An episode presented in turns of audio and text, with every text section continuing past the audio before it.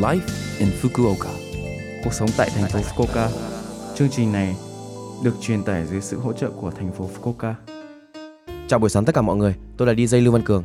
Trong chương trình Live in Fukuoka, chúng tôi sẽ cung cấp thông tin sinh hoạt và đi chơi để mọi người có thể có thời gian vui vẻ và thoải mái ở Fukuoka. Thứ sáu hàng tuần, tôi là Lưu Văn Cường, đến từ Việt Nam sẽ truyền tải thông tin đến các bạn. Chỉ một chút thời gian ngắn thôi, nhưng rất mong các bạn hãy cùng đồng hành với mình nhé.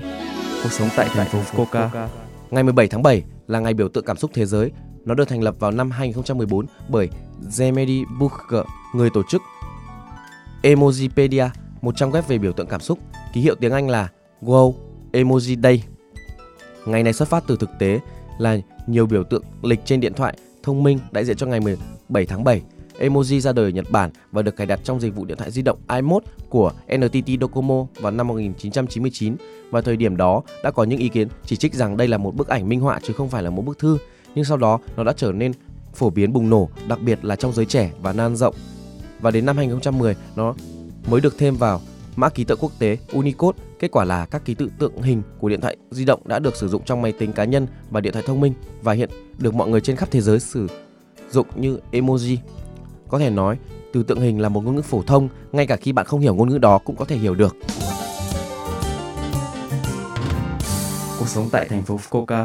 Khi bị say nắng, thân nhiệt không thể điều hòa tốt do nóng bức hoặc do vận động, gắng sức, vân vân. Bệnh phát khi nước và muối trong cơ thể mất cân bằng. Đột quỵ do nhiệt gây ra các triệu chứng đau đầu, chóng mặt, choáng váng và buồn nôn nếu bạn không thể phục hồi sau khi làm mát cơ thể hoặc uống nước và muối. Gọi số 119 để gọi xe cấp cứu. Đặc biệt trong tháng 7 khi nhiệt độ tối đa tăng cao, số lượng xe cấp cứu do nắng nóng sẽ tăng nhanh. Hãy lưu ý rằng cơ thể bạn chưa quen với cái nóng trong mùa nóng ẩm. Chúng ta dành nhiều thời gian hơn ở nhà để ngăn chặn sự lây lan của virus corona mới. Đột quỵ nhiệt có thể xảy ra trong nhà cũng như ngoài trời. Ngoài ra, đeo khẩu trang vào mùa hè làm tăng nguy cơ đột quỵ do nhiệt và cần phải thận trọng. Tôi sẽ cho bạn biết những điểm phòng chống say nắng. Hãy cố gắng uống nước nhiều lần nhỏ.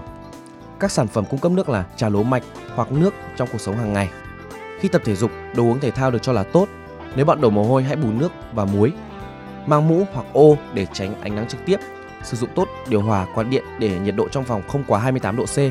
Sử dụng các sản phẩm làm mát như tấm làm mát và gối đá, ăn uống điều độ và ngủ đủ giấc để kiểm soát tình trạng cơ thể.